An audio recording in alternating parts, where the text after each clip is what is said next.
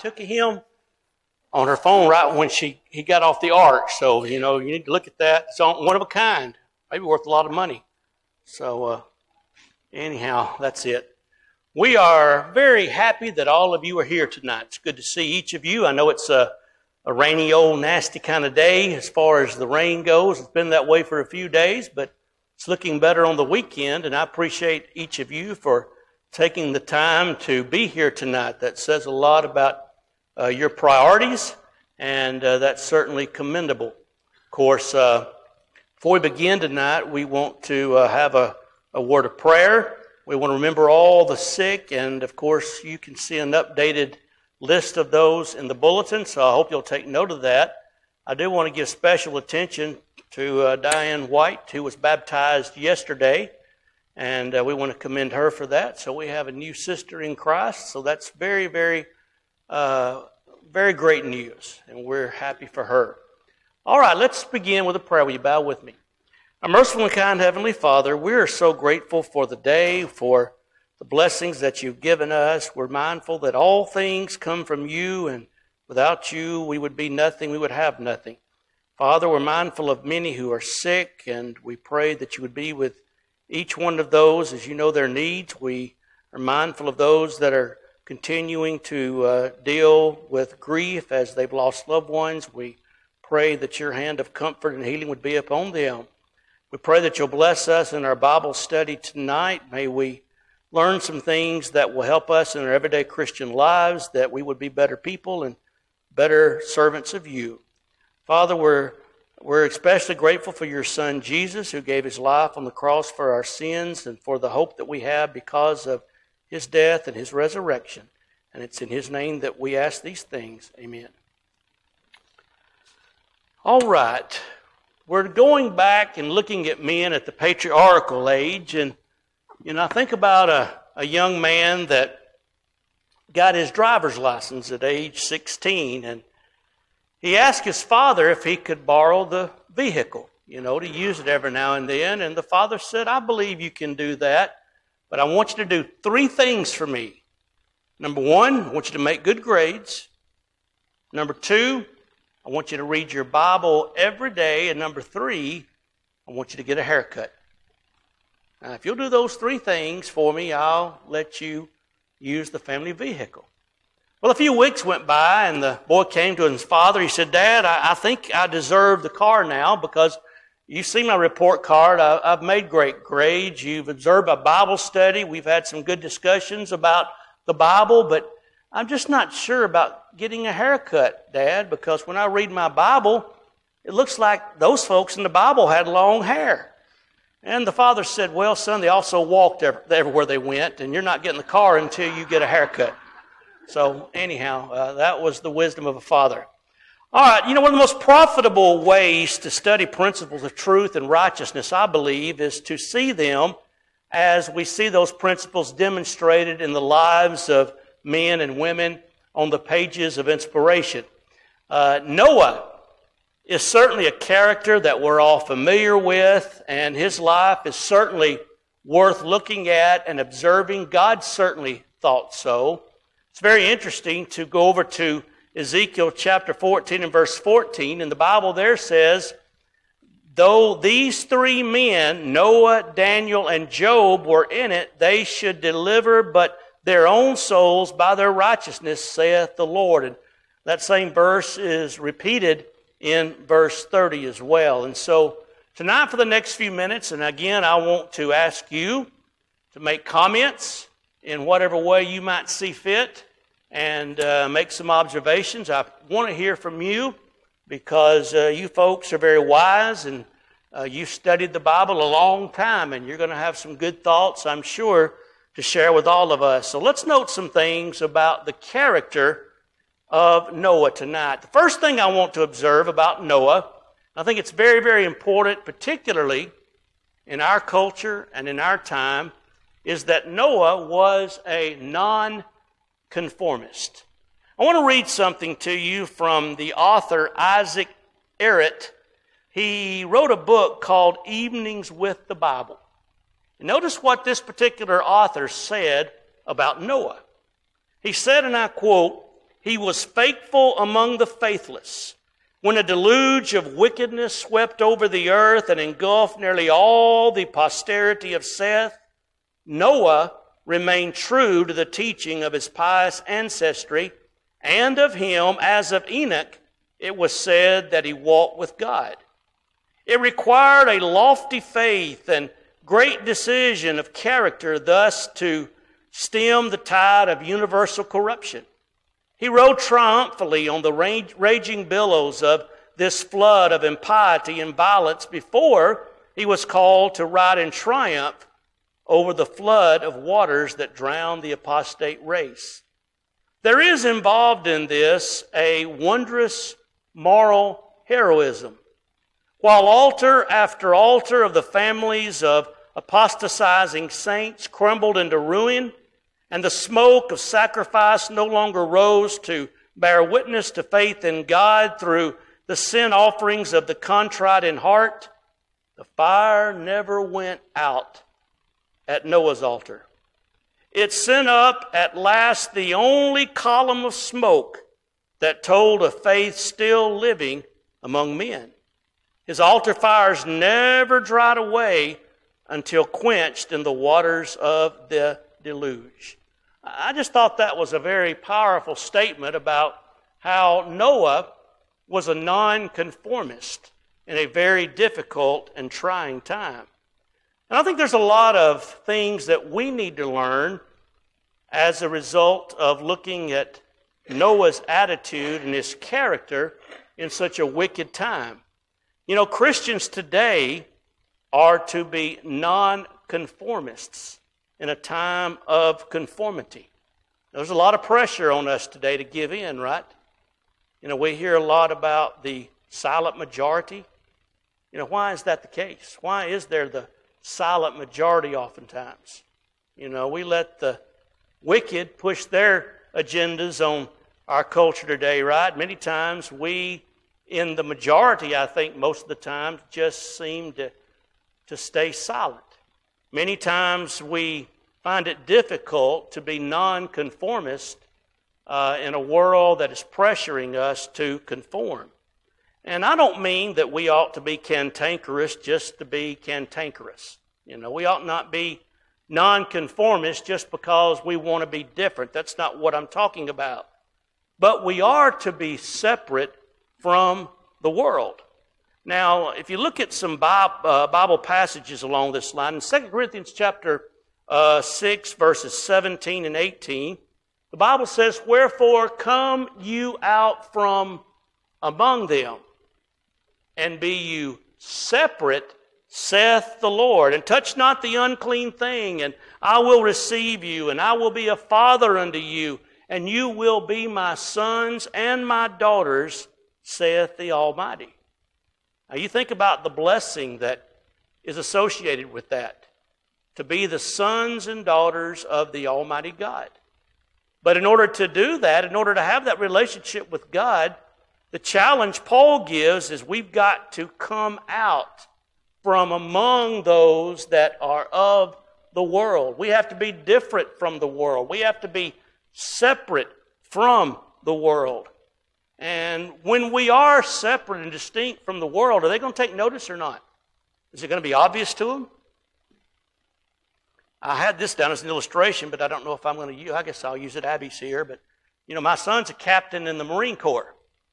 And uh, when he was going through ROTC at Auburn, he was known as the Marine that didn't cuss. You know, they could just tell, you know, by the fact that he didn't use that kind of language that something was different. You know, he didn't come out and say, I'm a Christian, so I don't cuss. He just didn't use that kind of language. And so, you know, there's little things like that that indicate that we're different from the world. What are some other indications? What are some other ways that we need to be separate from the world? All right, the company we keep. You think about the people that we associate with, and that's, that's very dangerous. We always talk about our young people, especially, right? Associating with the right kinds of people. Well, I've seen, I've seen adults fall into the same kind of trap. You know, I've seen husbands and wives get a divorce because maybe one of the spouses was hanging around some worldly people at work. And gradually over time, they got away from God and eventually, you know, they took up with another and committed adultery. And so all of us, if we're not careful, are subject to the pressures of conforming to those round about us. And so we got to be separate in the company we keep. I've always said, if I want to know something about you, if I can spend just 10 minutes with your three closest friends, I think that'll tell me a whole lot about your character. And I think there's a lot of truth in that. What other ways do we not need to conform to the world? Anybody else? There's our associates. We talked about language. Dress, that's very important. You know, nowadays, you know, you can't tell, you know, outerwear from underwear, right? People's out there dressing in all kinds of ways. It, and then, you know, Christians even post that kind of thing on Facebook. Is what's shocking to me sometimes. And, uh, you know, if somebody were to knock on somebody's door, a lady, and, you know, she was in her underwear, oh, she'd go hide, right? But that same lady would wear the same kind of outfit that's called a swimsuit, you know, out in public. What's the difference? And so, you know, there's got to be a difference in how we dress. I don't mean that we dress, you know, like, you know, wear those big hats and, you know, we cover up completely with those coats like, you know, we see uh, some groups today uh, do. But, you know, we've got to be different in how we dress and how we look and so forth. Anybody else got any thoughts besides those? places we go. That says a lot about us, right? Yep. Now, well, I, guess I'll share this. I spent a lot of times, I spent a lot of time in a package store last September and October where they sell liquor. I spent quite a bit of time, you know. What I would do is I would go by there and get boxes. They're the best kind of boxes to move. You know, pack books in and all.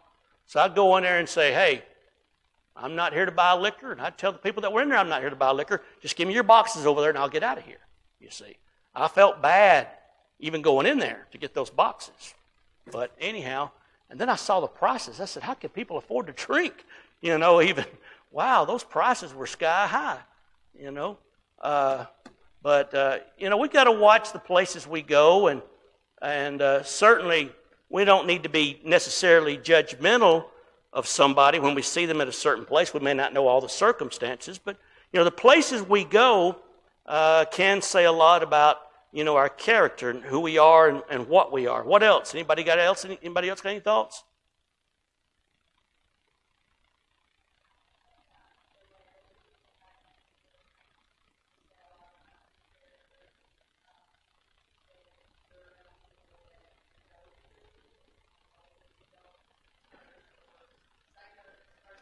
Uh huh. Okay.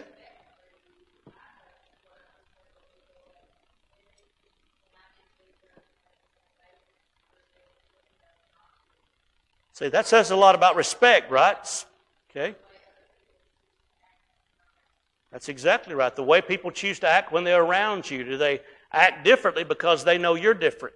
You know, they, do they respect you enough that you know, it's amazing how they can just turn off the bad language all of a sudden, right? When somebody shows up. So I think that's a very good point right there. How do how do how does a worldly person act when they may be around me and they know I'm a Christian?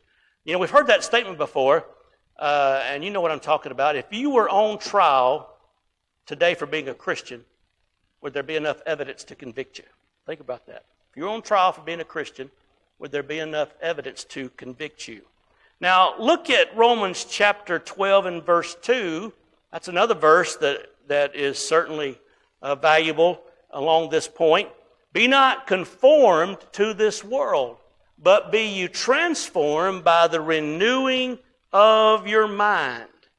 Now, when the Bible says don't be conformed to this world, what that literally says is don't be fashioned according to the pattern of this world. How long, how long is it till Christmas? It's getting here fast, isn't it? Won't Walmart have the decorations out next week? Is that right? I don't know. But, uh, you know, uh, the holidays, we like to make cookies, right? And I know the grandkids, they like to make cookies with grandma, and, you know, we like to make different kinds of cookies. And what you do is you buy those Christmas shapes, right? Maybe it's a snowman or a Santa Claus or a reindeer, and you get the cookie dough and you push that mold down into that dough, and what does that dough do? It's fashioned according to that particular mode. And so, what the Bible is saying is, we as Christians are not to be fashioned according to the mold of this world. And if we're not careful, we can allow that to happen. We can allow ourselves to conform to this world. And uh, that's something that Romans chapter 12 says that we need to avoid. And then you look at 1 John chapter 2, beginning in verse 15, where what? Okay, love not the world, neither the things that are in the world. If any man love the world, the love of the Father is not in him. For all that is in the world, the lust of the flesh, the lust of the eyes, the pride of life, is not of the Father, but of the world. And the world passes away and the lust thereof, but he who does the will of God abides forever. Love not the world. I wonder how many people today in the church are just kind of too happy where we are in this world. Do we enjoy being a part of this world? Are we, are we just too comfortable here? So we need to realize the Bible teaches we don't belong here, right? Uh, several people now are going to be taking vacations, right? School's out. And so several people will be going out of town. And even though you go on vacation, aren't you happy to get home? Right? What if you had to live where you were going, perhaps? What if you just had to stay there? You know, I, I don't belong there. My family's back home. You know, my work's back home. Where I'm comfortable is back home. Well, we need to realize that this world is not our home. The Bible describes us as strangers and pilgrims. Just like, you know, Abraham, when he was moving around from place to place, he didn't really belong there. He was a pilgrim. And he was looking for a better place, a city uh, not made with hands. And so I've got to understand when it comes to loving the world, of course, there are sinful things of the world, but it also has to do with just really, I'm happy to be here and I just don't know if I want to go anywhere else or not. You know, some people just love the world uh, too much. Uh, let me ask you this question. I know it's a, just a scenario there. Right now, if you could, if you could go to heaven in the next ten, let's just say one minute, would you go right now? Well, let me go take care of this, and let me go take care. Of, oh, wait a minute. I want to say bye. You know, I just that's just a question I'm throwing out there. If you could go to heaven in 60 seconds, would you take the opportunity? Some say yes, right? You know, I want to tell my loved ones bye, or you know, or whatever. Well, uh, like I say, you know, that's that's not going to happen. I don't think, but you never know. But uh, you know, suppose that was the truth. See, we don't belong here. You know, when you're out of town in some place you're not familiar with, you, there's no place like home, is there? If you go back home in 60 seconds, you'd take it, wouldn't you? So let's understand that we cannot love the world. Another verse that we need to understand that really warns us is in the book of James, chapter 4 and verse 4. It says, You adulterers and adulteresses. That's serious, isn't it? To call somebody that? You adulterers and adulteresses.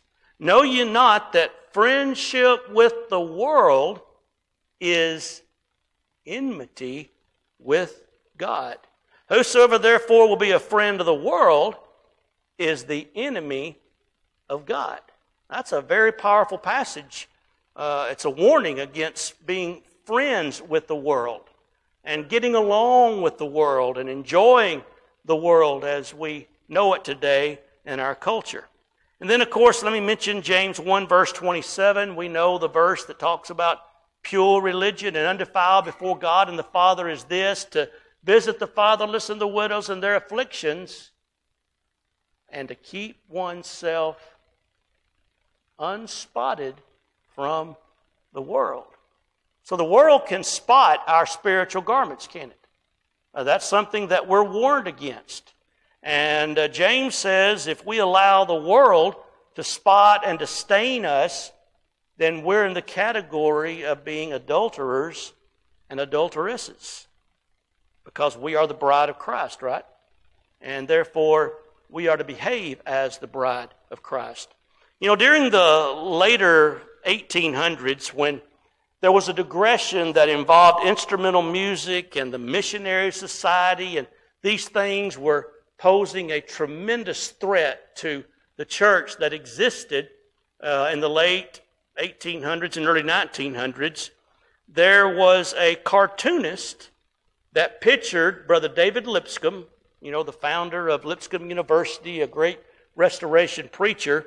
And this cartoon pictured Brother Lipscomb as a man with a broom. With that broom, he's trying to sweep back the ocean. And what they were saying was is Brother Lipscomb stood against the tide of false teaching and error. And even though it looked to be overwhelming, he stood his ground and uh, he stood for what's right. You know, concerning the majority, the Bible says in Exodus 23 and verse 2, you shall not follow a multitude to do evil. What do we always say to our kids or young people when they say everybody's doing it? What's the common thing we always say to them? Yeah, that's right. You know, if everybody jumps off a bridge, would you? you know, that's, mm, from what I've seen, some of them might today too. I don't know. But uh, anyhow, uh, we cannot follow the multitude to do it, to do evil.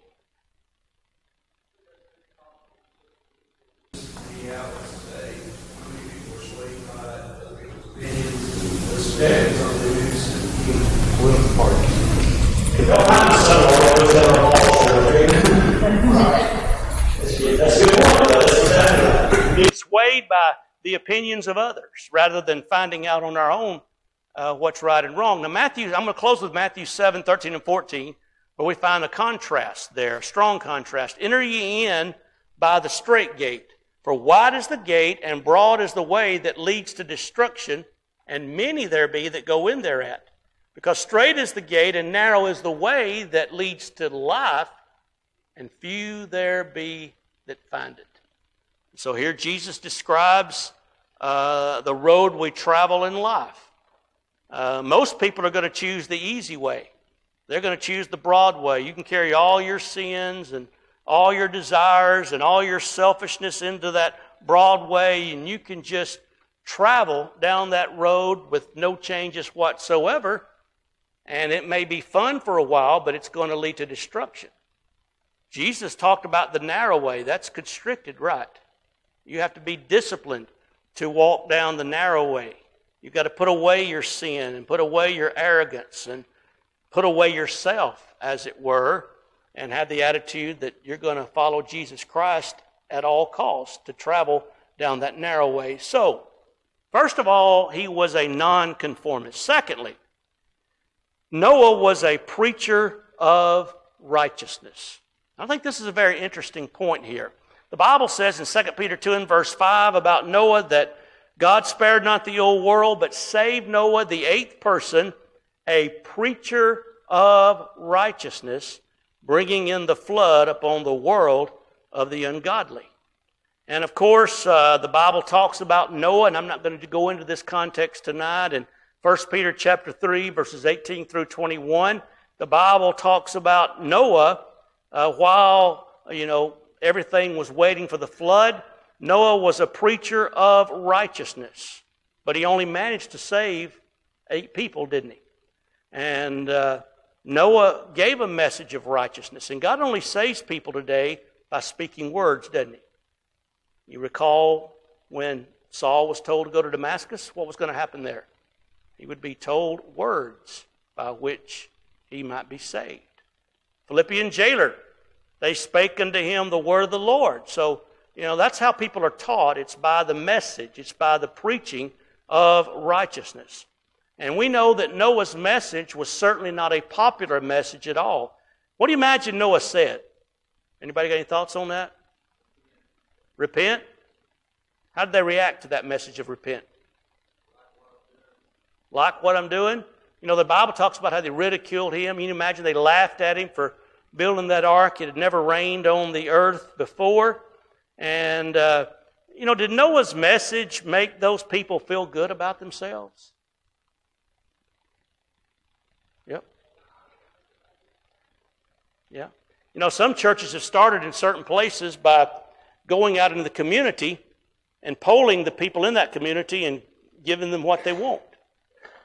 And uh, what they want sometimes is good music, right? Don't talk about sin, you know. And they define sin as anything that causes a lack of self esteem. That's the definition of sin that's given today. Joel Osteen's the worst, isn't he? You know, he has said he refuses to talk about anything in regard to sin. It's just not going to happen. His is all feel good psycho babble about, you know, whatever subject that he's going to talk about. He brings thousands in, doesn't he? And uh, he'll talk to them for a while while that little world spins around. You know, ever notice how many times that world spins in one 30 minute show? Count that sometime next time you watch Joel Osteen. But it's interesting to watch sometimes and just see how he deals with his message. Sadly, today, there's some preachers that go about doing the same thing, right? In other words, there are some churches of Christ you can go to, and the lessons that is presented could be preached in just about any denominational church around, and it wouldn't make a bit of difference in the world. Now, we're to preach the whole counsel of God, right? Did you realize that a preacher could preach the truth every single lesson that he ever preaches and not preach the whole counsel of God? That's possible, right? And so Noah presented a message that was hard for his hearers. And I don't think they liked what he said one bit. And uh, it reminds me a lot of the Apostle Paul. You think about when he stood before Felix. And if you remember there in Acts 24 and verse 25, Paul stood before Felix and he was on trial for his life. Now, can you imagine a man like Paul on trial for his life? He's speaking before Felix and his wife Drusilla. You know, what would you say? He's on trial for his life, and yet the Bible says he reasoned with him of righteousness, temperance, and judgment to come. And he preached to him about righteousness, right living. You know, Felix was a, a man that had every kind of unbridled lust imaginable. And now he's telling him, you've got to discipline yourself now.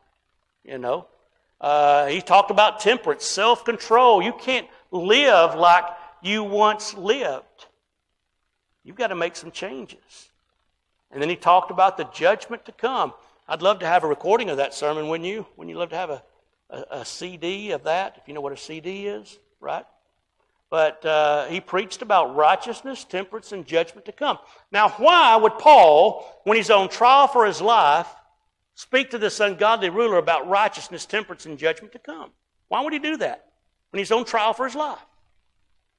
Well, it was because that's what that man needed to hear and not what he necessarily wanted to hear. And if a preacher's going to be a true man of God, he'll always tell people what they need to hear, even though he knows it's not what they would like to hear. And you know, that sermon profoundly impacted Felix, didn't it? And he trembled, didn't he? He trembled. And as far as we know, he never obeyed the gospel. And you think about John the Baptist as he stood before Herod in Matthew chapter 14. You know, Herod had taken a woman as his wife, and it was unlawful for him to be married to her, and he just flat out stated it's not lawful for you to have her. There was ongoing sin in this relationship. And you know, she didn't like that a bit, right? She waited for her opportunity. Finally, that opportunity came, right, when Herod became drunk and he told his uh, wife's daughter, you know, you can have anything you want up to half the kingdom. You know, and we know what happened after that. Mama, what should I ask for? What, what do you want? I want John's head on a platter. See, she's been plotting all along, hadn't she? Finally, the time for her vengeance had come, and And uh, John lost his head because he stood for what's right. And so, the kind of preaching that we should expect, the kind of preaching that Noah presented, is found in uh, the book of 2 Timothy chapter 4, 1 through 4, where the Bible says, I charge you before God and the Lord Jesus Christ, who shall judge the living and the dead at his appearing in his kingdom. Preach the word. Be instant in season, out of season. What does that mean? When they like it and they don't like it. You know, somebody used to say back in the old days when a preacher would travel different places, you know, uh, when the preacher came, it's in season. So we have preaching when it's in season, when the preacher's here, right? Sometimes it's out of season, uh, you know, when he's gone. Uh, but that's not what it means. It means preach it whether somebody likes it or not. It says reprove, rebuke, exhort with all long suffering and doctrine. And so Noah preached righteousness, but not only did he preach right, righteousness, he practiced what he preached. Genesis 6 and verse 9 says that he was a righteous man. He was a preacher of righteousness. You know, I think about uh, Brother Flavil Nichols, who tells the story about, you know, when he moved to Jasper uh, many, many years ago. And uh, his first thought, or what he wanted to do, he wanted to go into the businesses in town and, and meet the people. Well, he went to one business and he met them. I'm the new preacher here. And they said, Well, what happened to the old preacher? Well, he moved on, blah, blah, blah. And the businesses kept asking, that, about that older preacher. Where is he now? Finally, he asked one person, why, why, are you asking about the older preacher? Well, he owes me money. And, uh, and come to find out, he owed all those businesses money. So Flavil Nichols went to the elders and said, I want money to pay off all this debt. The church needs a good name in this community. Brother Flavil Nichols gave this advice to preachers one time, younger preachers. If you're going to preach successfully, number one, you need to study, you need to pay your debts and keep your hands off the women. Those are three things that, that you need to do in order to preach. So Noah was a preacher of righteousness. All right, quickly, Noah was persevering. Uh, we believe from the statement in Genesis 6 and verse 3 that his preaching lasts for 120 years, and yet he couldn't save anybody from his family but his family. Now, if a preacher at a certain place preached five years and couldn't save anybody for his family, probably wouldn't have a job too long today, would he? But Noah preached for 120 years. Now, how valuable are the members of a preacher's family? You know, what shall it profit a man if he gain the whole world and lose his own family? And a lot of preachers make the mistake and have made the mistake of neglecting their own families while trying to save the world, but not Noah. Uh, can you imagine how discouraging it must have been to not be able to even change one person's mind outside of your own family? Did he give up? Did he quit? Now, I want us to understand something here before we move on. Bible says preach the word, doesn't say enforce the word. Always remember that. When you get frustrated that people aren't listening, it's not your job to enforce the word. Your job is to preach the word, not enforce it. We can't make people do things that they're bound and determined they're not going to do. And so all we can do is plant the seed. That's all we can do. And Noah never did quit, he just kept on preaching. And uh, I think that says a lot.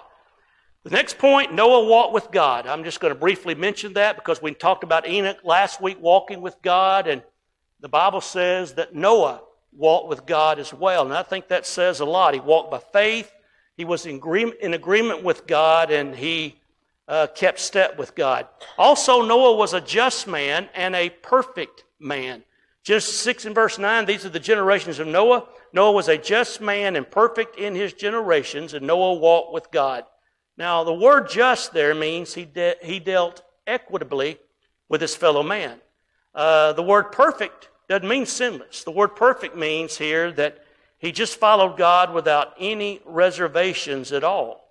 Uh, there was no quality of uprightness and godliness lacking in his character.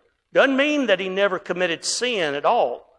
It kind of reminds us of the description of the qualifications of elders when the Bible says in 1 Timothy chapter 3 and verse 2 that an elder is to be blameless. Doesn't mean perfect or sinless. Hebrews 6 and verse 1 talks about how we're to go on to perfection. And if we had time tonight, we would talk about uh, the Christian virtues, how we're to give all diligence to add to our faith virtue, and so forth, and how important that is. And as long as we're in the process of adding these virtues, then we're heading in the right direction. Then let me suggest in the next place that Noah is an example of salvation by grace. The Bible says Noah found grace in the eyes of the Lord. Now, let me ask you a couple of questions about grace. Did God just arbitrarily select Noah? Or was it because he was a just man, perfect in his generations, and that he walked with God? I think that's true, it? See, nobody's saved by grace alone. Anytime you hear somebody say, we're saved by anything alone, a red flag needs to go up. Now, did this grace eliminate the necessity of obeying God? Certainly not. He had to obey. Then let me also suggest that Noah is an example of salvation by faith.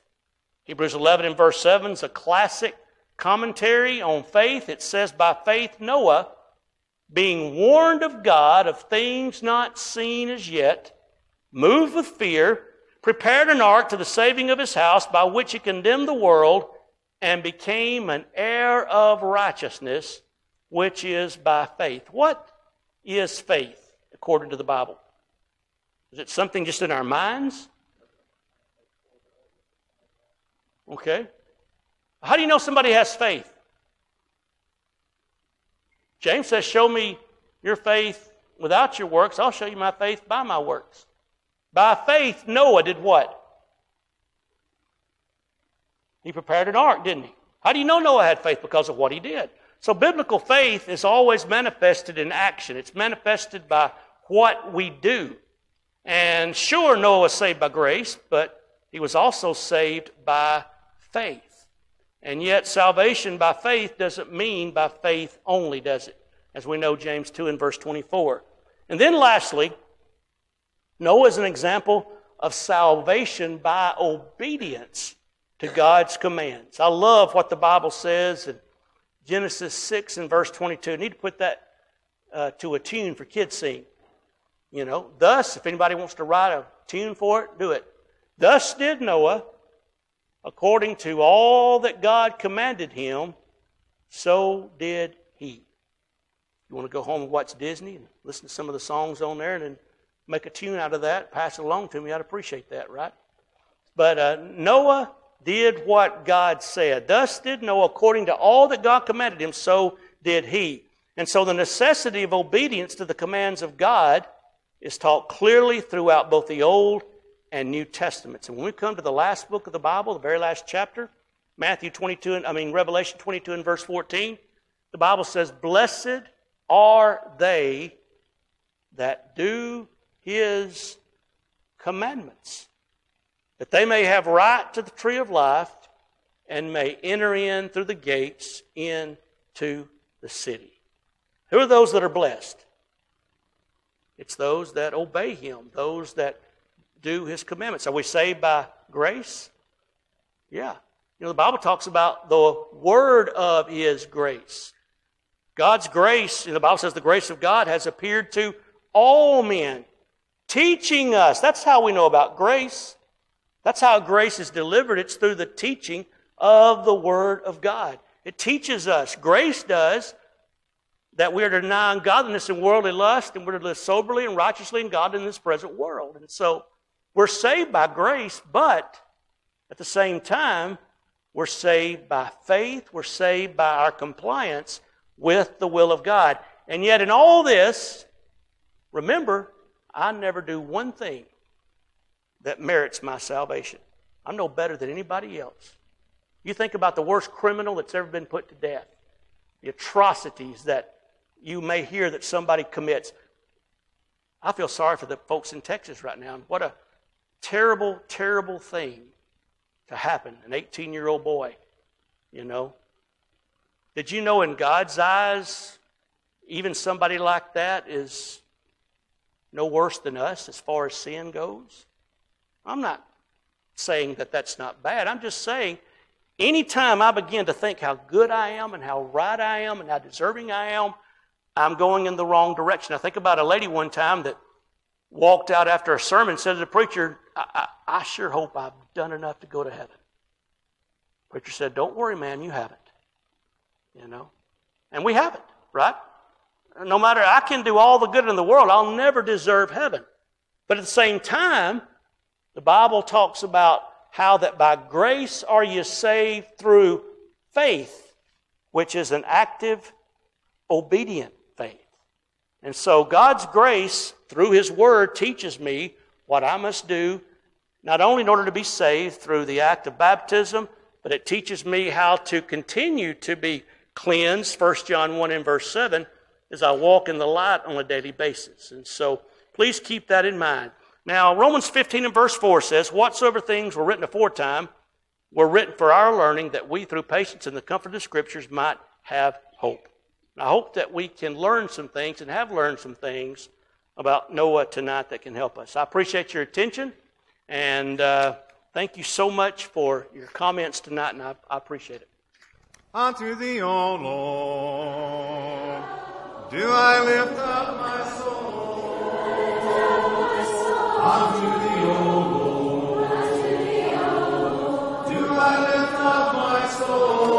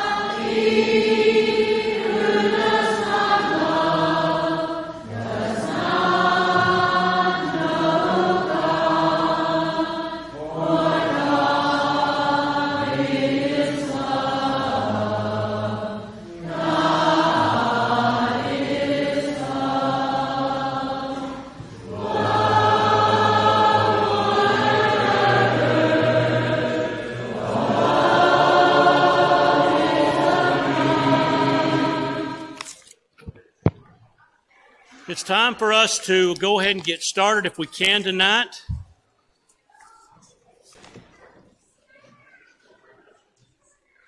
I think perhaps the weather may have impacted our crowd to a certain degree, but we are glad that, that you're here. I noticed that when we have class now back further, y'all stay there. Now there's a, there's a tide waiting to come over the, the dam, it looks like, doesn't it? So anyhow, but we're glad all of y'all are here tonight. It's good to see you. We're thankful to have visitors and guests, and uh, it's always an honor to be able to welcome you and uh, we hope that you'll feel blessed as a result of being here tonight.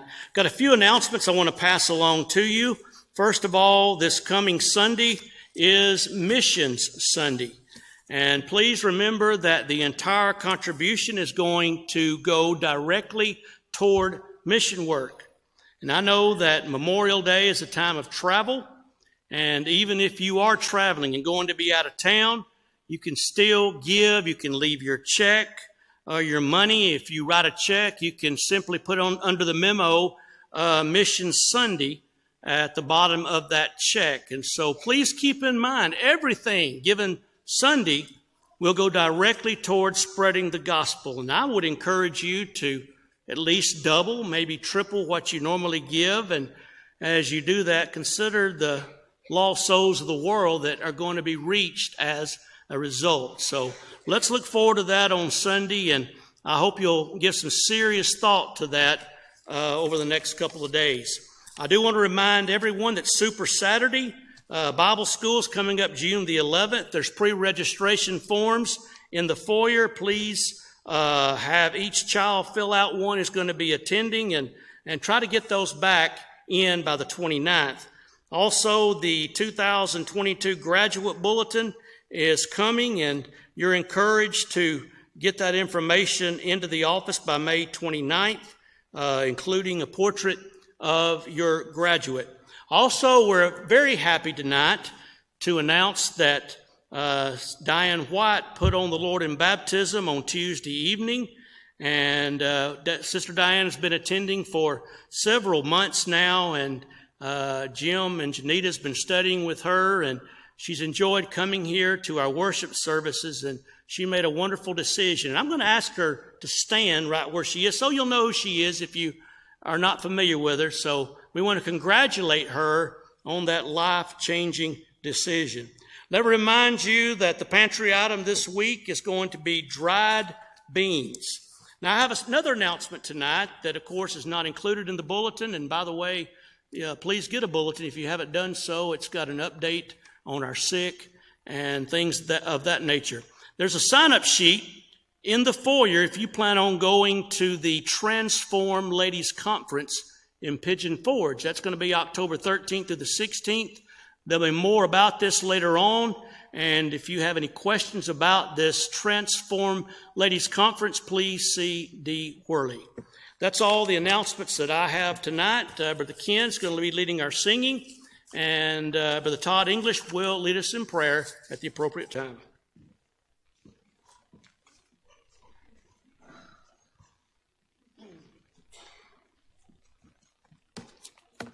Please go ahead and mark in your songbook number 943.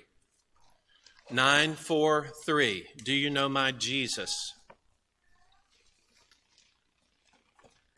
And after you mark that, please turn to 679. 679. Tis so sweet to trust in Jesus.